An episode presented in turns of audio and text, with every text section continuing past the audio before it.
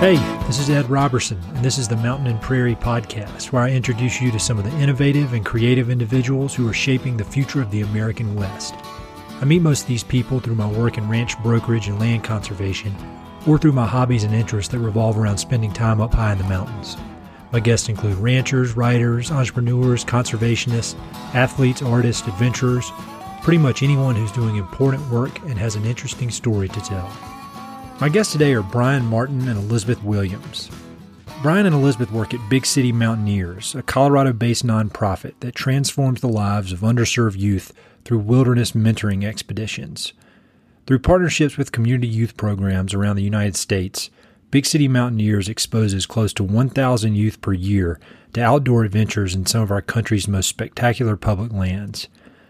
Not only do these young people learn outdoor skills, but more importantly, they learn critical life skills while also improving their self confidence, communication skills, and leadership abilities.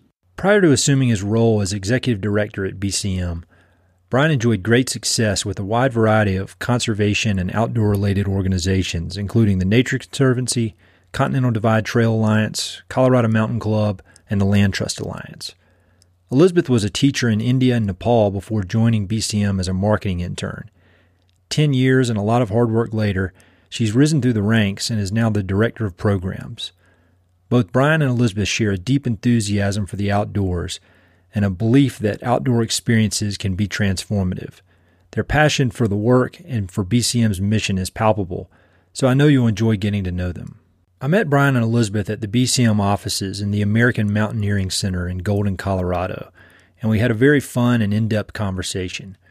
We discussed BCM's mission, the details of their wilderness expeditions, and why outdoor adventures can be such life changing experiences. We discussed Bryan and Elizabeth's professional backgrounds and learned what drew them to careers centered around the outdoors and service. We also hear one of the many success stories in which a student overcomes her initial fears to thrive on a week long wilderness trip. Thanks to Bryan and Elizabeth for taking the time to chat. Hope you enjoy this episode. When you meet somebody for the first time, never met them, and they ask you that question, what do you do? How do you answer that question? And Bryan, you can go first.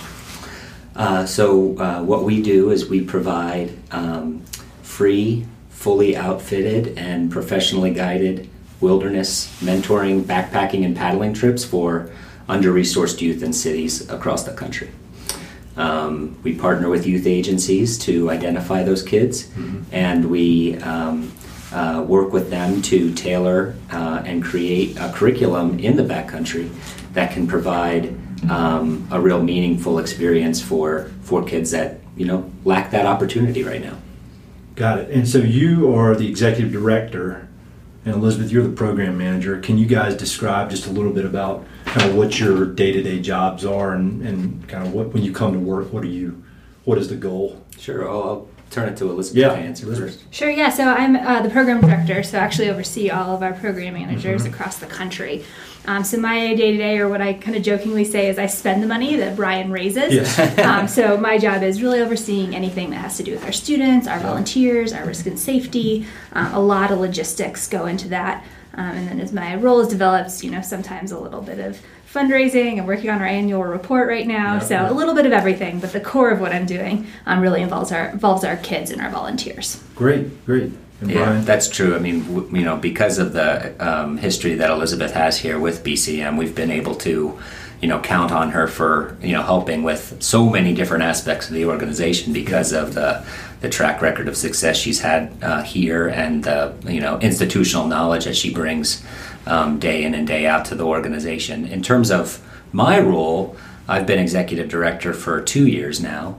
Um, and um, you know it's a pretty traditional uh, ED role. Um, my job is to uh, certainly you know be the primary fundraiser for the organization, but um, also uh, organize and work with both the staff and the board to uh, set a direction for BCM that um, helps us. Uh, not only accomplish our mission year in and year out, but also you know sets us on a trajectory for uh, increased success on into the future. Got it. So I've always been um, really interested in how people can you can build teamwork, you can build camaraderie, you can build confidence through outdoor experiences. I mean, that's been a big part of my life, um, my whole life. And so, can you talk a little bit about that and how this specifically applies to some of the, the youth that you serve? And then, kind of a second part of that question is why, why do you guys think that these outdoor experiences are so powerful, say, compared to team sports mm-hmm. or something that you can get in the city? Mm-hmm. Um, so, a few you know specific ways that we uh, you know work with uh, youth agencies to uh, you know provide these catalyst experiences in the outdoors um, are um, through um, one, like I said before, connecting with um, the uh, youth agency coordinators or, or, managers to identify a, a, specific cohort of kids that um, you know would benefit from from an experience like this. Um, we will then kind of sit down and work with that uh, that manager or that counselor to um, you know craft a curriculum that would work for them in the uh, in the field. Mm-hmm. Um, one example that we use a lot is um, you know our partnership with the I Have a Dream Foundation um, here in Colorado. Um, they're a nonprofit organization uh, whose mission is to um, provide uh, scholarships to kids who will be the first in their family to go to college. Oh wow! And so we have a now multi-year relationship with them where we've brought multiple cohorts of both boys and girls through uh, our program mm-hmm. uh, every summer. Uh, and uh, we kind of you know loosely use the metaphor of climbing the mountain to college mm-hmm. um, when we think about the curriculum that will um, uh, roll out in the field with those kids. Um, and so we work on goal setting and perseverance and overcoming obstacles that they might be facing. Um, both in the field and applying that to you know what it's going to take to overcome some of those obstacles and accomplish some of those goals specifically the larger goal of you know getting into a, a college or university mm-hmm. you know um, once they return home from from that you know outdoor experience sure um, so we kind of tweak and tailor, you know, each trip depending on the um, the cohort of kids that we're working with, uh, and use the agency's input and advice and how to um, execute that in the field. Can you give an example of, of an agency, um, like like a specific agency, and the maybe walk us through a trip and how that works from the time the agency contacts you till the time you go on the trip? You know, how long is the trip? How many kids are in these groups? That mm-hmm. kind of thing. Yeah, so we have a couple different kinds of programs. And so here in Colorado, we run overnight camps for 8 to 12 year olds. Mm-hmm. Um, so, with the example Bryan was talking about, we work with that Have a Dream Foundation, and they year over year can bring their 9 year olds who are then 10, who are then 11, who are then 12, yeah. um, and go to this overnight camp. Where our goals, it's definitely a little bit more like a traditional summer camp of nature walks and team building games and you know cooking over a Coleman stove for the first time. Sure. Um, and then some of those kids then get to graduate into our week long programs. And that's really the core of what we're doing across the country. Um, our week long expeditions for 13 to 18 year olds. Um, and on those expeditions, it's five students and five adults. Um, so there wow. are very few programs out there with that one to one ratio. Yeah, that's amazing. Yeah, of those five adults, one's a paid instructor who's uh-huh. overseeing the safety and risk management, the curriculum delivery. One of the adults works with the students year round, so as a staff at the agency partner, and then three volunteers um, who are coming from all different backgrounds um, avid outdoor enthusiasts yeah. who want to share their love of the outdoors, people who maybe have a ton of youth development dis- experience but have never been on a multi day backpacking trip and are going to learn right alongside our students. Um, so, three volunteers. That makes up our adult team, and then five students from that partner agency. And I know you operate out of a lot more spots than just Colorado. Where do you? Where are the main hubs? Yeah, we're headquartered here in Colorado, but run programs out of San San Francisco, Seattle, Portland, Minneapolis. We just opened up in Boston last year, oh, wow. and then have a small legacy program out of Miami. Um, but we're bringing those Miami kids to one of our backpacking locations out west. And so you've been here 10 years. Mm-hmm. And so just in your time, have you seen the the organization or the areas that you operate in grow? We've really focused on growing within the areas. So we haven't added a region uh-huh. um, since I've been here, but have been running more expeditions in those regions. And as we're moving into our future, really looking to build all of those to reach kind of full capacity mm-hmm. before we look into expanding to other cities, uh, just so we have really sustainable funding for those places um, and are really using all our resources well. So when these kids show up, what percentage of them have any outdoor experience at all? I mean, I'm not talking about camping. I'm talking about just any, like going hiking. Yeah, very few. Um, for our students, you ask kind of what the full program model is. Um, on our expeditions, we do a family meeting first, and so we actually go to the students, bring full backpacks with everything they're going to be used, and just talk about the experience they're signing up for. Um, and then we do a single day kind of training program. So for our backpacking trips, it's just a day hike. For our canoeing programs, it's a day just paddling out on a local lake. Um, and for a lot of those students, it's their first time on a trail when they're out on that single day kind of training program with us. And I don't have final percentages, but the vast majority of our kids have not slept outside um, before they head out for their week long trip. So how does that go? I mean, how does that go for the first time? uh, you know, I think it's really terrifying for some of yeah. our students. It's really exciting for other students. We really try to transition them into the backcountry, and so like I said, we do that day hike first, so they've had at least the experience of being up in the mountains. And then the first night is sleeping either at a base camp or car camping. And so we're not hitting the trail and then throwing them out into the woods, but instead they're staying there with the van. There's usually a porta potty or an outhouse. So that first night is a car camping experience and then moving into the backcountry experience. So I think that helps a little. Definitely. Um, but, you know, it's a huge shock. We have an old tagline that says the only way to change a youth's perspective is to give them an entirely new one. Uh-huh. So back to that question of like, how is this different from team sports? And I think that's it. We're moving them so far out of everything they understand yeah. that then, like, like they're just kind of open to learning new things and then we're giving them all sorts of leadership experience and really letting them own their experience uh-huh. um, and i think that's where the transformational power of the backcountry really comes to play. Sure. Yeah that's a great point. I think in a perfect world you know we're able to transition the kids uh, from a first half of a week long uh, expedition where they're really learning and following the instructors and the mentors mm-hmm. to one where they're really owning the trip. They're you know setting the menu, they're doing the navigation, they're planning the the breaks and the direction with which you know we're traveling, mm-hmm. and so they really become you know owners of the expedition um, by the end of that that week long um, that week long experience. Um, the other thing that I would probably say I'd be remiss in not mentioning too is that goes along with helping um, our kids adjust to you know a backcountry setting um, is all the, the gear and equipment uh, that we um, are able to provide for them uh, on every trip. We outfit our kids from head to toe, um, so you can imagine they you know kind of come into our office you know, with just their weekend clothes on, their gym mm-hmm. clothes on, and um, they walk out of um, uh, our office and into our vans.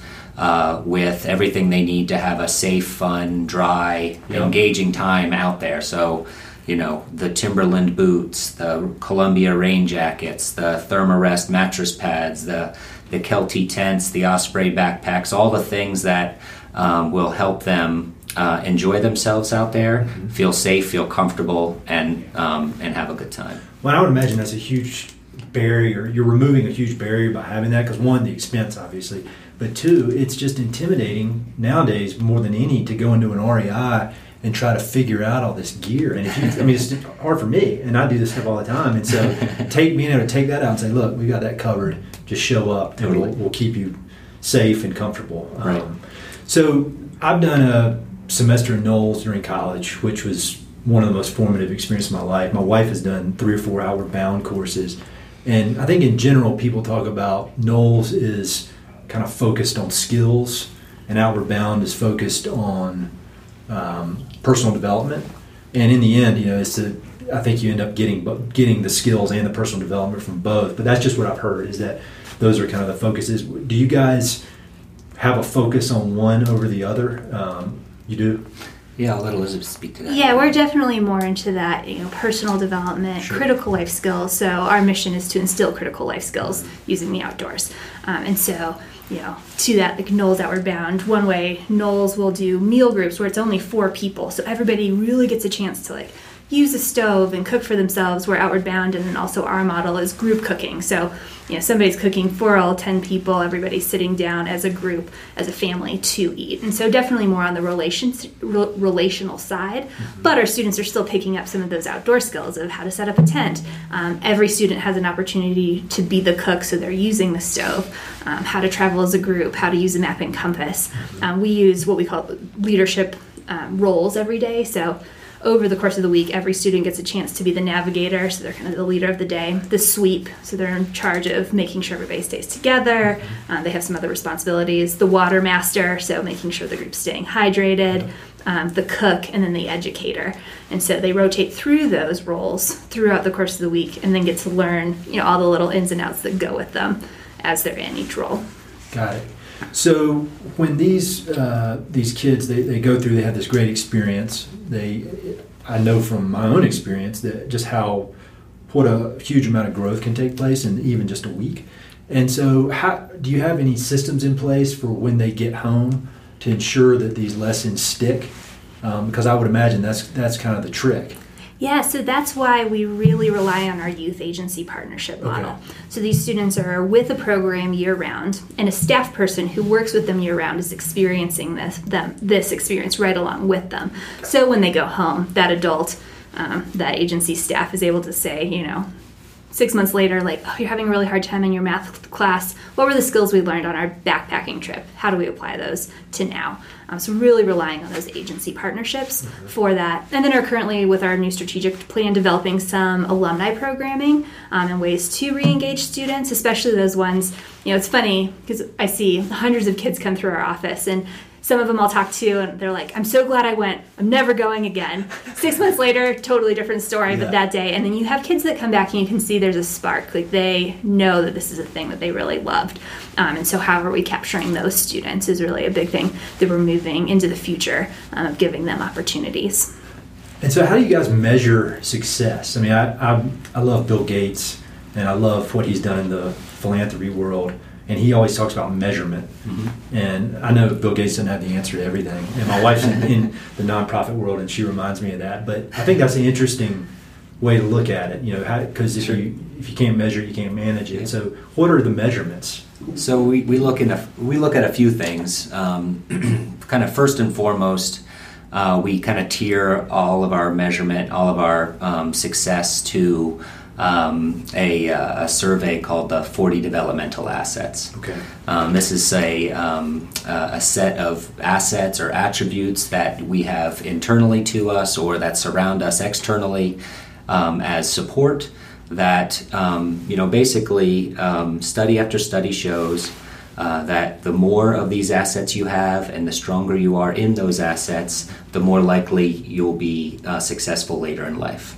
So we um, have plugged in uh, our program um, into this longitudinal analysis that's conducted by the Search Institute, which is the, the, the nonprofit that's really looking at 40 developmental asset data you know, obviously not just from big big city mountaineers, but from youth development agencies all over you know sure. the country, and have been doing that now for over 20 plus years.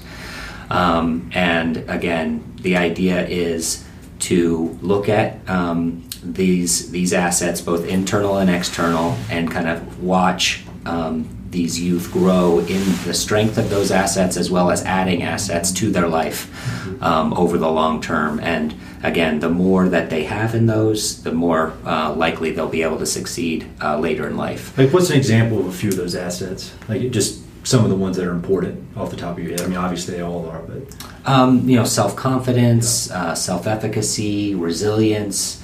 Um, those are some of the ones that are you know kind of internal uh, assets, but then external, it's you know having um, a strong peer network and um, uh, and supportive role models um, and um, uh, and so those are just a couple of exa- examples of you know how we're kind of uh, measuring, uh, you know, what our what our youth are able to attain, both you know through expedition, but then in that kind of transference back to the youth agency afterward. Mm-hmm. So what we do is we, you know, um, the we, we provide them with a survey, you know, post uh, pre expedition and post expedition, and are able to kind of see, you know, how we're able to move the needle uh, in those asset categories um, uh, before uh, expedition and, and once they come back home. Got it.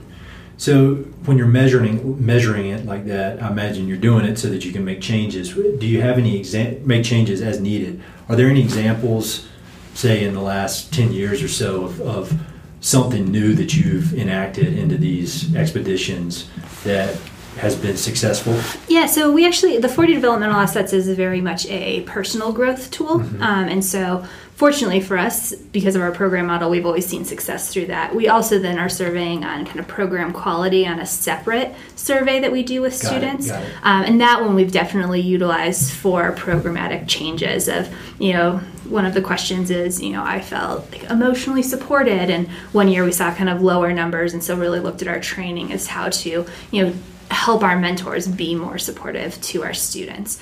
Um, and then as well as just you know retention statistics of how likely are you to recommend this experience to a friend both for our students and for our adults.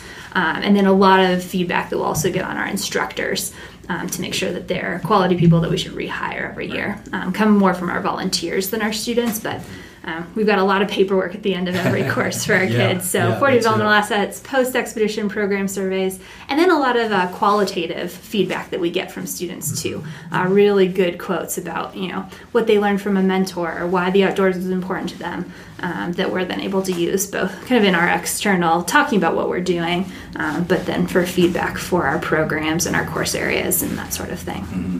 Yeah, a lot of debriefs after uh, expeditions are over with with our volunteer mentors, with our trip instructors, with our youth agency partners as well. And you know that kind of mixes um, with uh, the 40 developmental assets and some of the, the youth feedback forms that we receive to, you know, increase and improve our our, our programming um, year in and year out. Got it. Um, I would I would also you know just say that I think another thing that I look for um, as it regards um, the success of our program or a measurement um, of the impact that we're having or the importance that we're having um, in the space um, is. Uh, is how many uh, youth agencies return to us year in and year out. And in that regard, we're doing very, very well. And so um, we see ourselves as really a service provider to these youth development agencies who could not, you know, put on a trip like this on their own. Um, and uh, and so to the extent that we're seeing them coming back uh, time and time again tells us that they're valuing the service that we're providing to them. That's great. So when you're thinking about the instructors or mentors um, on the trips, I would imagine just because you're really good at the outdoors doesn't out, you have really you know high end outdoor skills does not necessarily mean you're a great teacher or a great mentor. Um, they're just kind of two separate skill sets. So how do you go about finding that perfect overlap between that sweet spot between the outdoor skills and being a good teacher. Yeah, um, I think the thing I love about our model is because, especially on the volunteer side, we are hiring, for lack of a better word, three volunteers. And so we're able to actually even mix skill sets. So sometimes oh, yeah. we do get a volunteer who is much higher on the technical skills and maybe not quite as good as at the youth facilitation skills, that kind of thing. We really work to pair them then with somebody who's very good at the facilitation skills, and then they can learn with learn from each other um, and balance one another out. And then, of course, our best mentors, the ones that we like beg to come back every year, really do have that good mix of loving to be in the outdoors, but then being able to translate those experiences sure. to our youth. I would guess that a lot of these experiences are equally transformative for the volunteers and the instructors. I think sometimes even more so yeah, than for our kids. We get so many volunteers coming back and just saying, I had no idea that I was going to learn so much and change so much. And we have a huge volunteer retention rate as well. Um, I think last year, 45% of our volunteers came back, but we also increased our program numbers significantly. Mm-hmm. So it kind of threw off our statistics um, that we've got you know, huge return rates, which is really exciting, um, and I think speaks volumes to volunteers wanting to be back and have that experience again. Yeah, they say if you really want to learn something, try to teach it to somebody. and so you know you, you, have to you have to be pretty confident yeah. in all the outdoor skills and the, the self development. Well, skills. and our students are just really really amazing people, um, and so getting to be out in the field, I think a lot of our volunteers sometimes come in to be like, I'm going to lead a group of kids on a backpacking trip, and actually come out very humbled because they learn so much from our students, just about the world and their perspectives yeah. and that kind of thing. That it's not not just about like being out and like being good at setting up a tent, but I think our students are teaching our volunteers a lot just about how to, you know, exist in the world as better people. Yeah. So here in Colorado, where are some places that you go on these trips? Um, I know you operate all over the country, but just I, I, will probably know some of the places in Colorado. Where, where are some places? Yeah. So we operate under Forest Service permits. So in Colorado, we're down um, outside of Crested Butte, up on um, like Kebler Pass kind of area, yeah. Oh-Be-Joyful Pass. Oh man, um, so pretty. Beautiful. Yeah. Then we're outside of Carbondale and Basalt in the Josephine Lake Savage Peak area, um, and then up outside of Meeker up in the Flat Tops in Colorado. And then we hold the Yeah, and then we hold Forest Service permits up in Medicine Bow as well. So we're taking some kids up into Wyoming. Oh, that's great. Yeah. yeah. But really then we're also, areas. you know, we're also, um, you know, like you said um, connecting um, you know these major metro areas to these you know beautiful you know regional you know public public spaces um, here in Colorado Elizabeth touched on you know the highlights but you know we're doing that in the six other cities that we're operating in as well sure. so you know with our Boston expeditions we're you know visiting the White Mountains or the Presidential Range um, in Minneapolis, we uh, do eight day um, Boundary Waters uh, paddling uh, expeditions. Um, in the Bay Area, we're going to Yosemite National Park and the Ansel Adams Wilderness, uh, the Olympic Peninsula, the Cascade Range, the Eagle Cap Wilderness of the Wallowas in the Pacific Northwest. So, um, wherever we go, we're connecting uh, these youth to some really uh, incredible, awe inspiring uh, landscapes. Oh, yeah. I mean, everywhere you named, the, the Pacific Northwest is where I did NOLS and that's where I got introduced to all this. Yeah, and it's just gosh, the, the, wildlife there is spectacular. Absolutely. Um, you mentioned the public lands, and I I, I know that um, you guys rely heavily on public lands, and there's been all this talk recently about uh, disposing of some of the public land. Do you guys have any thoughts on that? Um, yeah, well, just a couple. yeah, but for sure. Um, uh, just a couple of uh, days ago, maybe a week ago, um, I put a um, uh, a letter out uh, via our e-news to our uh, followers, just talking a little bit about that connection. I was lucky enough to get back to um, Washington D.C. with the Outdoor Industry Association. Uh, for their capital summit just a few weeks ago, where we got to, you know, uh, walk the hill with uh, not only you know nonprofit organization leaders like myself um, from around the country, but also um, the, the, the vice presidents, the CEOs, the directors of um, some of the outdoor industry's um, biggest and best known brands. Um, to say that um, you know public lands uh, are critically important, uh, not only to um, our natural and cultural heritage, but to uh, these businesses that uh, I think uh, the last report showed the outdoor industry uh, is uh, valued at $887 billion to the uh, American economy and uh, employs over 7 million people directly. Um, so it's a huge economic engine to be able to recreate on this awesome uh, outdoor recreation infrastructure that we have. Uh, and um, you know BCM obviously relies on it um, you know critically. We would not be able to do what we do if we weren't able to uh, take the kids into this um, you know inspiring outdoor classroom uh, um, and get them into a place and space that um, allows them to you know uh, uh, disconnect from and, and, and think of ways to overcome some of the challenges that they might be facing back home. Yeah.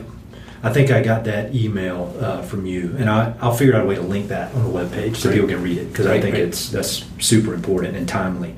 Um, to, to back it up a little bit, as we were saying before we started recording, I love talking, getting the the backgrounds on the people I interview because everybody's got such interesting backgrounds and interesting reasons that they ended up in these these cool careers. So, where did you guys grow up, and how did you end up working for Big City Mountaineers?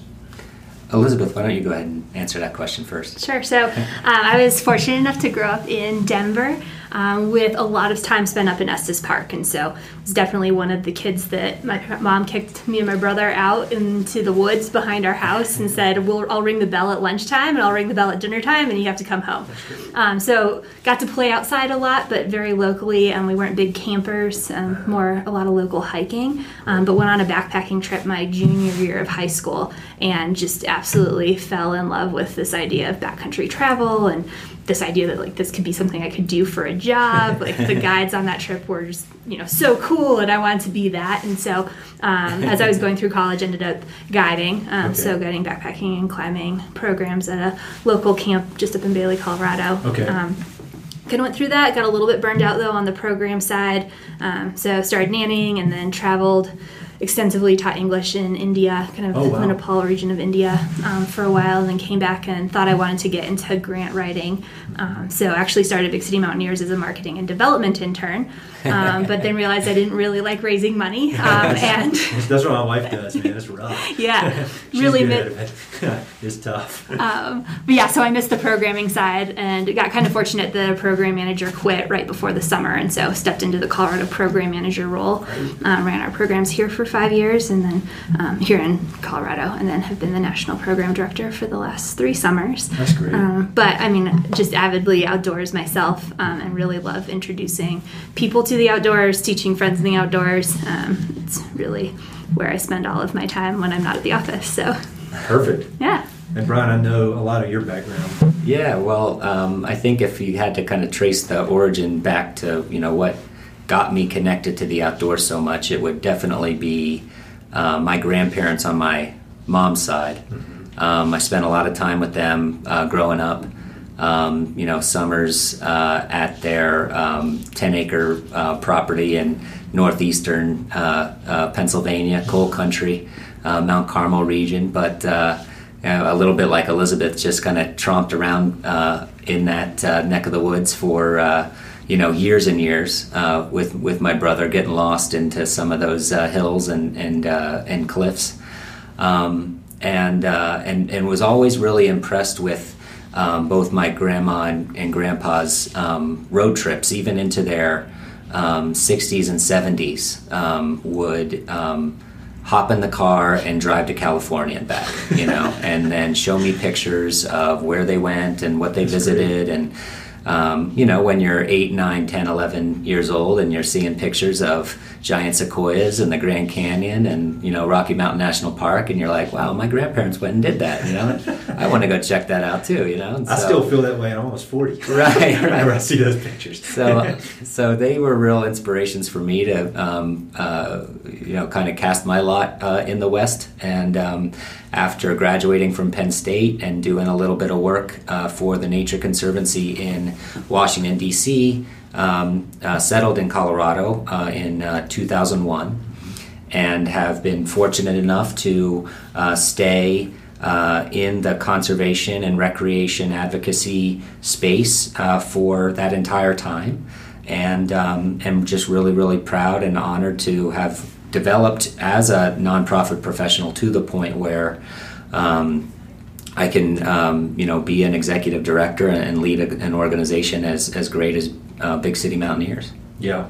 Well, you you mentioned being fortunate and lucky, and I, I'll just say this for people who don't know you: you make your own luck because you're one of the hardest working people I know. That's the that's the thing that has always hit me from the first time I met you is you have always been laser focused and, you're very good at, at, what you do and you get it done, but get it done in a very non-pushy way. That you're able to you, you, you it's pretty amazing. It's been amazing to watch you work. Thanks. So um, it's no surprise that you're that you're here. well, thanks. That's nice of you to say. Yeah, I um, I, have just uh, always been, um, you know, kind of committed to these causes, and and really never had like a fork in the road moment where I was gonna, you know, do something different. Mm-hmm. Um, always wanted to. Um, uh, work on behalf of um, you know public lands, conservation of, of, of landscapes, uh, and connecting people to those places because I, I, know what it what it meant to me um, growing up and, and how important I think it is uh, for for all of us to have those experiences. Mm-hmm.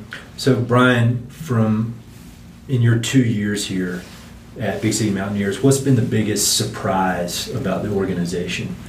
Um, if there's been one, when you started the job, I'm sure you had your ideas about how it was going to go.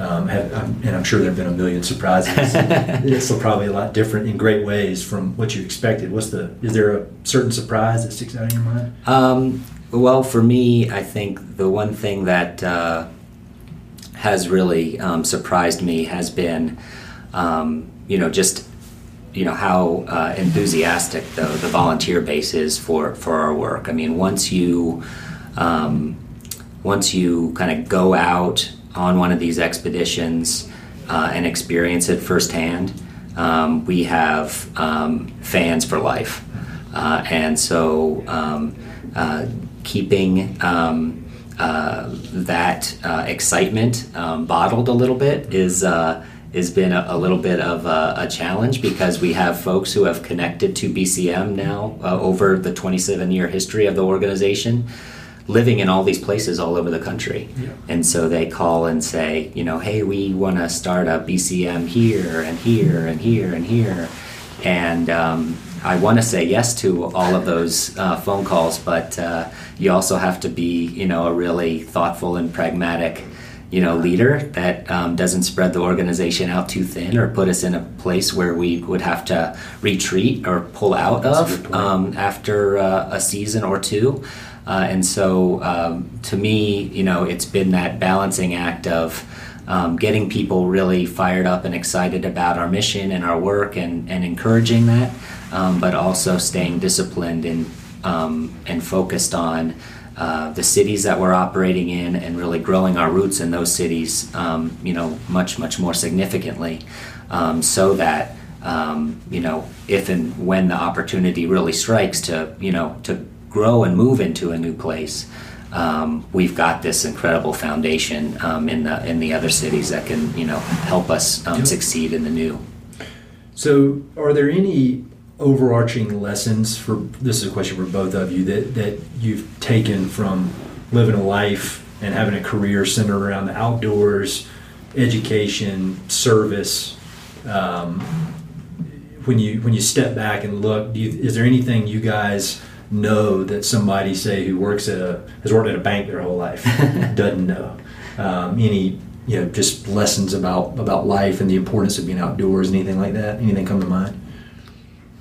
I think the th- first thing that comes to mind is how important like people are. Back to your very first question about this idea of teamwork in the outdoors, um, and I think you know working in the outdoor industry, working in the nonprofit industry, and then just personally, you know, being you know active in the outdoors that it's really more about the people that you're out there with and the people you're working beside um, and the people that you're hiking or climbing with and your belay partners and your mountain bike partners and your expedition partners. Uh, and that you know i think that's what makes just life more vibrant is the, the, people that you're spending time with. I think that's a good one. Um, any, for you, any from you?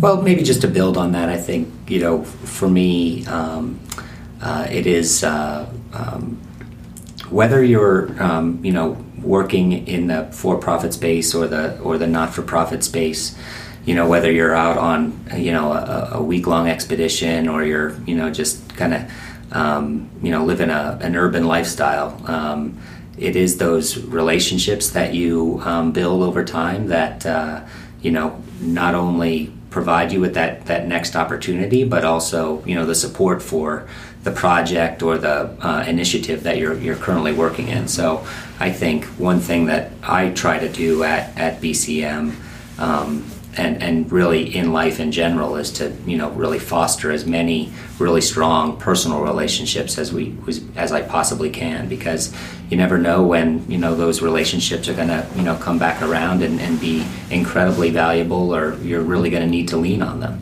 Yep. Um, so uh, so I, I think that that is one thing that um, you know a, a, life outdoors has has allowed me to maybe you know reflect on a little bit more is just how um, important uh, personal relationships are to to to you and your success. Yeah, I think those are all good points, and I think that there's something about the outdoors and hard physical challenges that strips away a lot of the nonsense that goes along with day to day life. Sure. And I think that's why you can get to be so close with people. You go on a week long trip with somebody, if it's hard and challenging, you're better friends with that person than you are with a lot of people you've known for years. Yeah. Um, it's pretty amazing. I mean, it's, there's a reason why all these banks and corporations go on these team building retreats where Right. they you know climb up ropes courses and stuff Yeah. because it, really is. It, it really it strips that stuff away and it brings you together. At least that's my opinion. Well, and I think that it- it's concrete too. You know, like you've got um,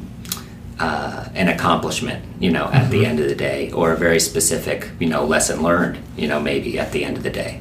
Um, you know, if you didn't read, if you didn't uh, um, get to the top of that mountain, um, you know, you took something away from that experience. There was a real reason that stuck in that's going to stick in your mind for the rest of your life why you didn't get to the top of Yeah. that mountain. You know, or you know, if you you did accomplish that um, that summit.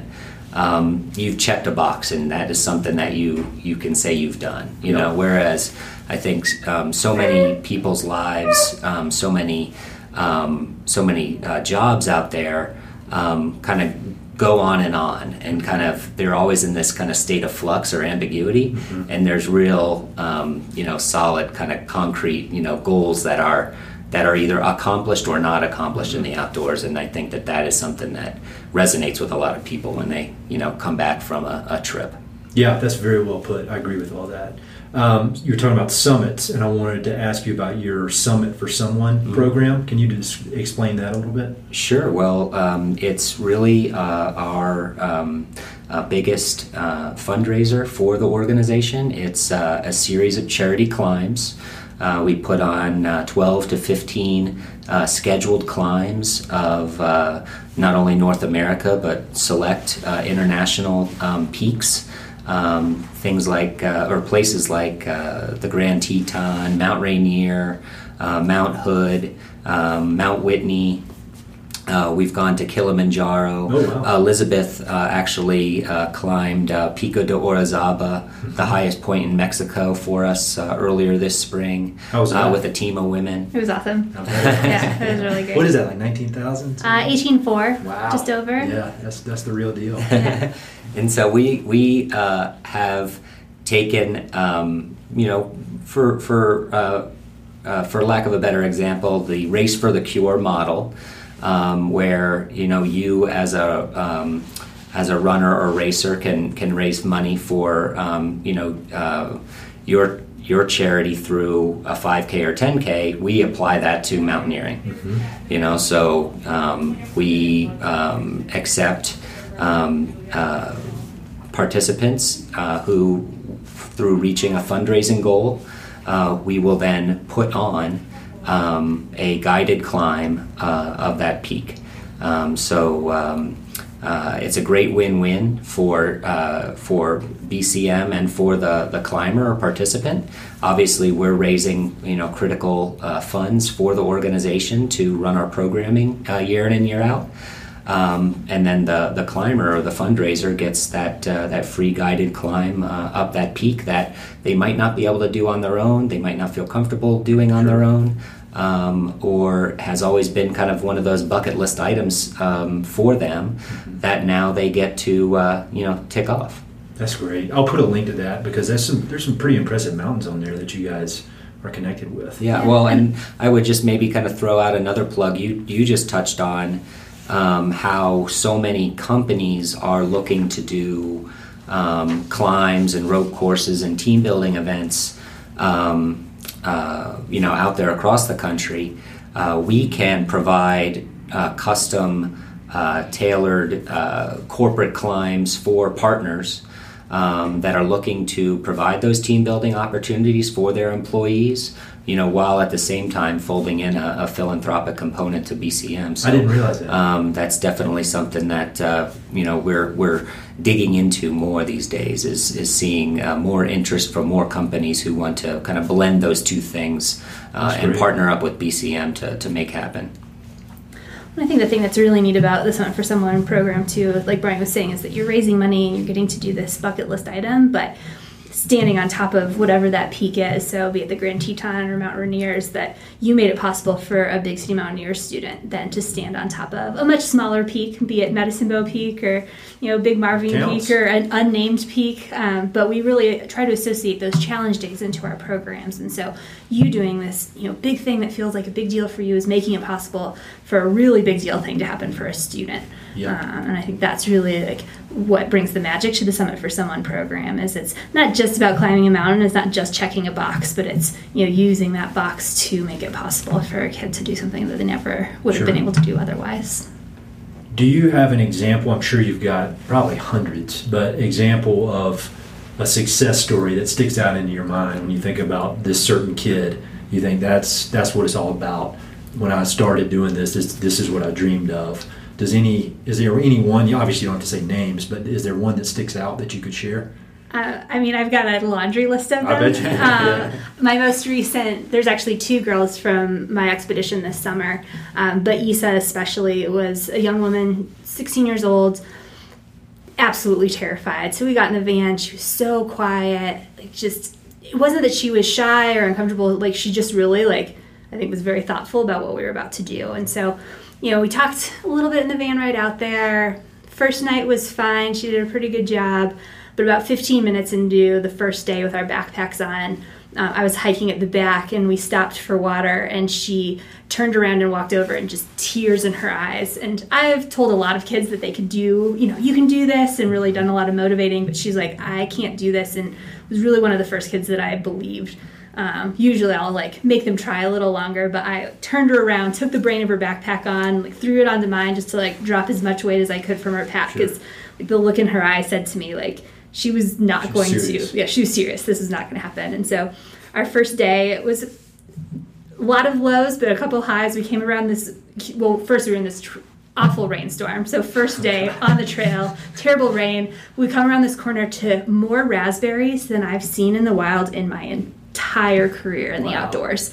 Uh, just thousands. Like we were filling nalgene's full of raspberries for breakfast the next morning uh, and just like brought the day up. Um, but then like kind of tanked again. Like she was having a really hard time.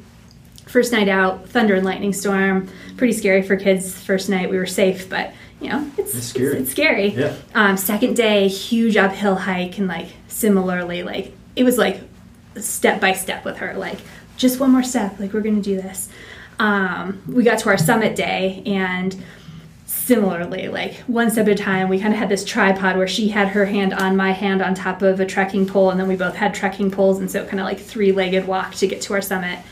And we got to the top and she was just in completely different tears like tears of joy so excited um, just absolutely life changing and then we got to our last day and she was our navigator so was supposed to lead us out. Um, and as adults we that day were like you all are in charge like we leave when you say we leave we follow you. They'd made this elaborate plan. We woke up at 5 a.m to do like a four mile day but the way they'd done the math it was going to take us eight hours to get to our last campsite. And isa was running down the trail. Like this kid who had been absolutely terrified um, who like could barely deal with scree like we're on this narrow stretch. I was like ready to go up and help her. Narrow stretch of trail she just pounded right through. We ended up making it to our campsite before lunch. Um, they were all so proud of themselves.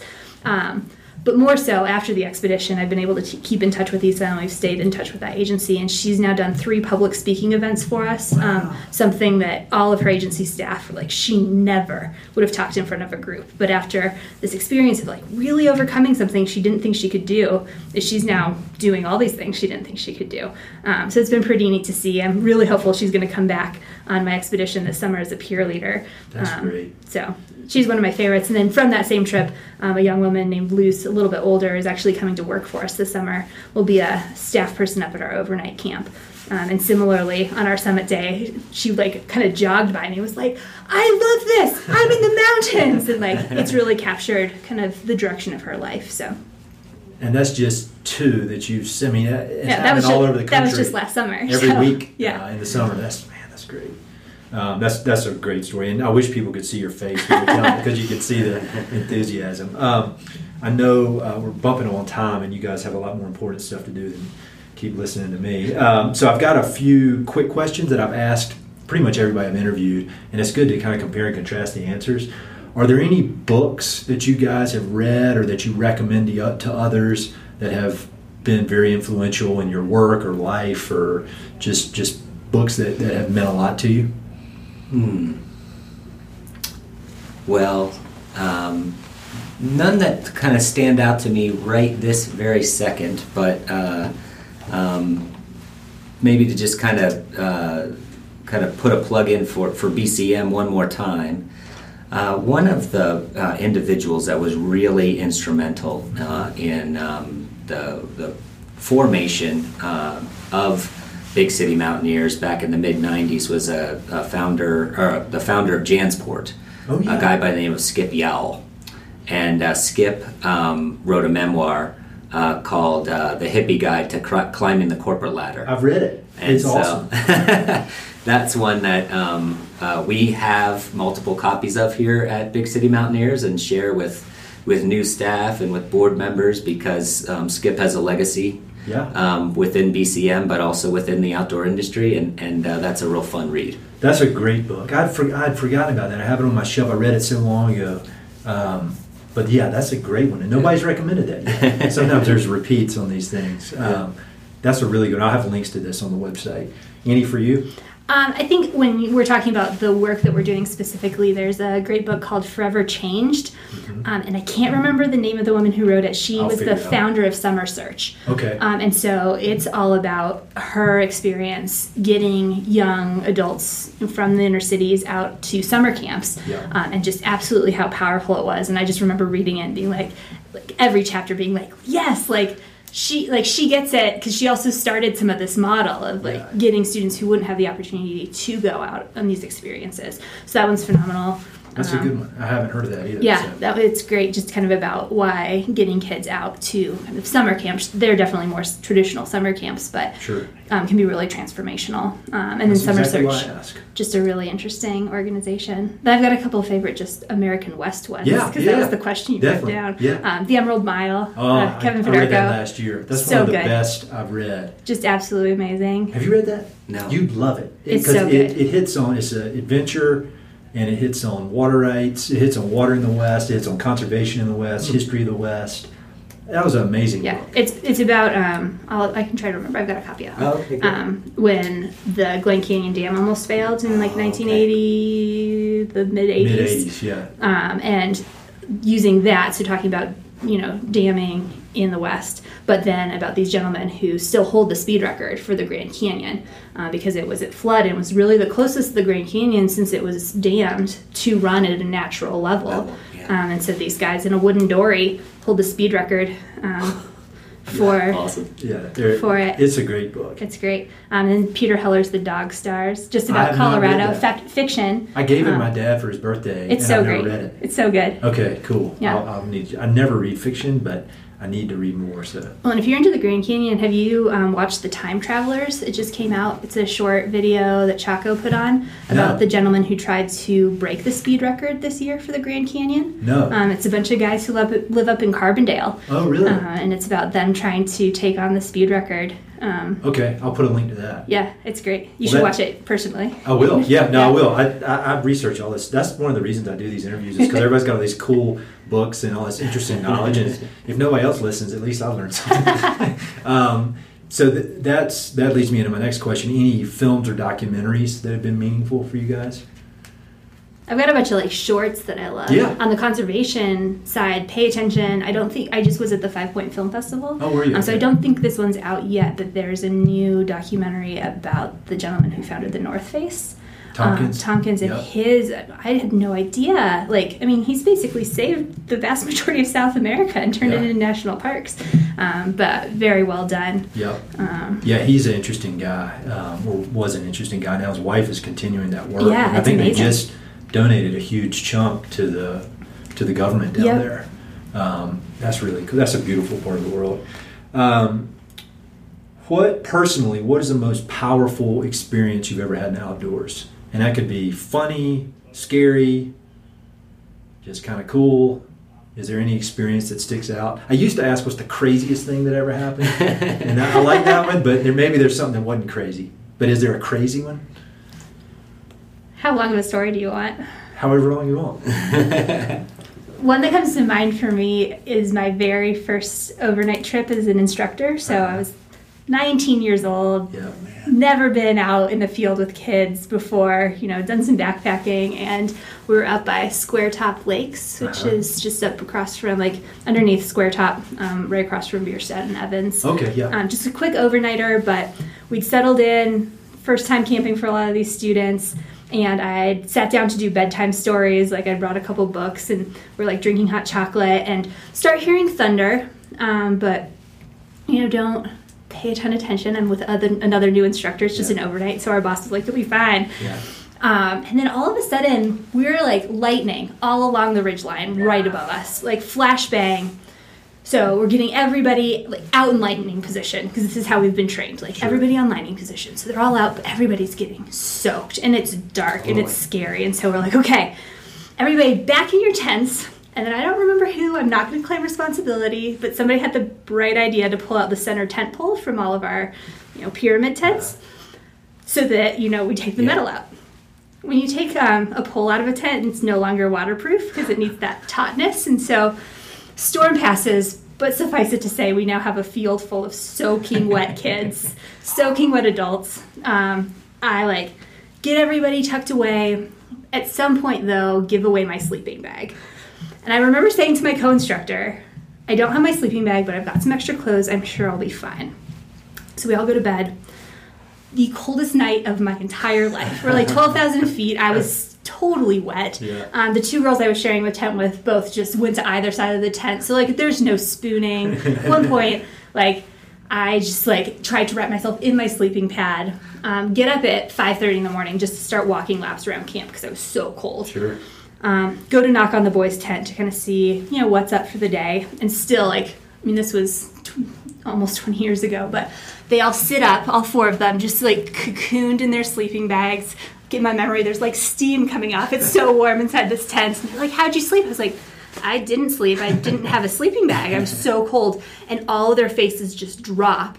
They're like, we ended up with an extra sleeping bag in here. We used it to sop up the water in the bottom of our tent. Um, so I learned a lot. My very Yeah, first trip. So many, so many lessons from that trip. But Oh, that's yeah. that's probably one that sticks out. one. Do you Oh have my one, Bryan? Any that sticks comes out?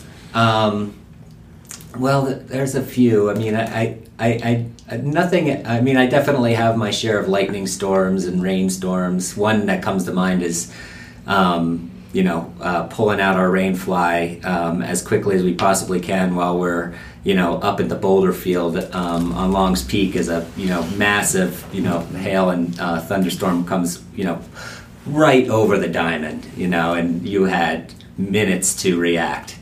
Um, and and that one was definitely going to stick in my mind for a long, long time. But I think, you know, um, one of the uh, one of the outdoor experiences that I really enjoyed, and and really, I think, kind of for me, kind of uh, solidified my career uh, in conservation and recreation was being able to uh, work on the Continental Divide Trail.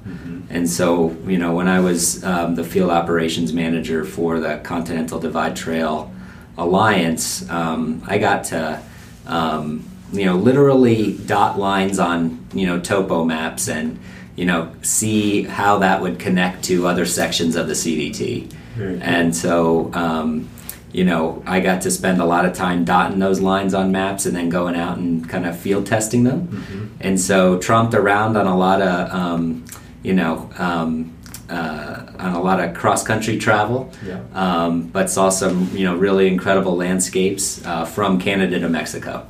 Um, and now, you know, looking back on some of those trips, you know, now 10, 12, 14 years ago now, geez, um, some of those sections are now newly constructed 100 plus mile segments of the CDT that people are, are hiking on and enjoying. So I cool. love to be able to kind of think back onto those times and figuring out ways to kind of connect, you know, points on a map and, and, and then work with, you know, the Forest Service or the BLM or the Park Service to kind of connect those dots with actual trail, um, you know, constructed on the ground now. Very cool. Um, next to the last question, if the people that listen to this podcast love the American West in one way or the other, whether it's through recreation or through ranching or through conservation, through art. I've interviewed some artists. Um, if if you could make a request of the people listening to this or give them some advice, just something that you think is important, uh, what what request would you make to the people listening to this podcast? Well, for me, I'd say um, take a kid outside. Yeah, Um, you know, uh, you know, I have uh, two boys that I try to you know get out a lot um, with, um, and uh, I've already seen in just their their young life how you know quickly and easily they've connected to the outdoors and connected to nature, and, and now have you know my sensibilities and, and love for the outdoors you know instilled in them. Um, and so it doesn't take a lot, um, but it's definitely an important thing to do, I think, for every kid. Um, and if you're a parent, or if you're a mentor, or you're an aunt or an uncle, uh, or even a volunteer with Big City Mountaineers, getting a kid outdoors is really, really important. Elizabeth. Bryan stole mine. Like that was totally. what I was I think saying. you did. I think that's I think that's very important. But uh, I think you know another thing that I've applied personally in my life is, especially talking to a bunch of people who love being in the outdoors, um, is go try something new outside. I think it's easy to get stuck into like, oh, like I, you know, I just hike. Like go be a beginner for a little while, and I think that ties into then taking people out because I think as then you're taking people to enjoy the thing you love, you can pull on those experiences. Because I think for some of us who've been doing this for 10, 15, 20, 30, 50 years, um, it's easy to forget what it was like that very first time that you went out. And so go find a pl- way that you can kind of put yourself back in that very first time shoes. Um, Yeah, you're and then bring somebody, once. yeah, br- bring somebody with you. So how can people connect with Big City Mountaineers? Uh, so they can obviously visit our website, um, bigcitymountaineers.org. Yep. Um, follow us on Facebook, Twitter, or Instagram. Um, and if you do visit uh, our website, um, be sure to uh, sign up for our e newsletter. Um, it should be uh, fairly easy to find uh, right there on the homepage. Great. Well, thank you guys so much for taking the time. Thank you. Hey, it's Ed again. Thanks so much for listening to the podcast, and thanks for listening to that particular episode. I hope you enjoyed it. Before you go, I've got three quick things. Number one, if you like the podcast, please do me a huge favor. Either pass it along to a friend who may be interested, share it on your social media, and or go to iTunes and give it a five-star review. All those things would mean a lot to me, and they would really help to spread the word about the podcast. Number two, if you've listened to many of these episodes, you know that I love reading and I love talking about books. Every other month, I send out a quick email with a few books that I've recently read and highly recommend. The subjects are varied, but they're pretty much all nonfiction with an emphasis on history, biographies, adventure narratives, and topics related to the American West. There are no sales pitches for ranches, no spam, no other kind of nonsense, just books. So if you'd like to sign up for the list, head to Mountain and Prairie slash reading, or just go to Mountain and Prairie and there's a massive tab at the top that says book recommendations. Click on it. There are a ton of good books that I've read. Some of the old email lists are on there. Uh, you can go crazy. There are a lot of books. And finally, if you know anyone I should interview for the podcast, please don't hesitate to reach out and let me know. All my contact info is at mountainandprairie.com, and I'm on all the social media stuff Facebook, Twitter, Instagram, blah, blah, blah. So feel free to reach out. I'd love to have some recommendations and suggestions of interesting people I should meet. All right, that's it. Thanks for listening. Talk to you soon.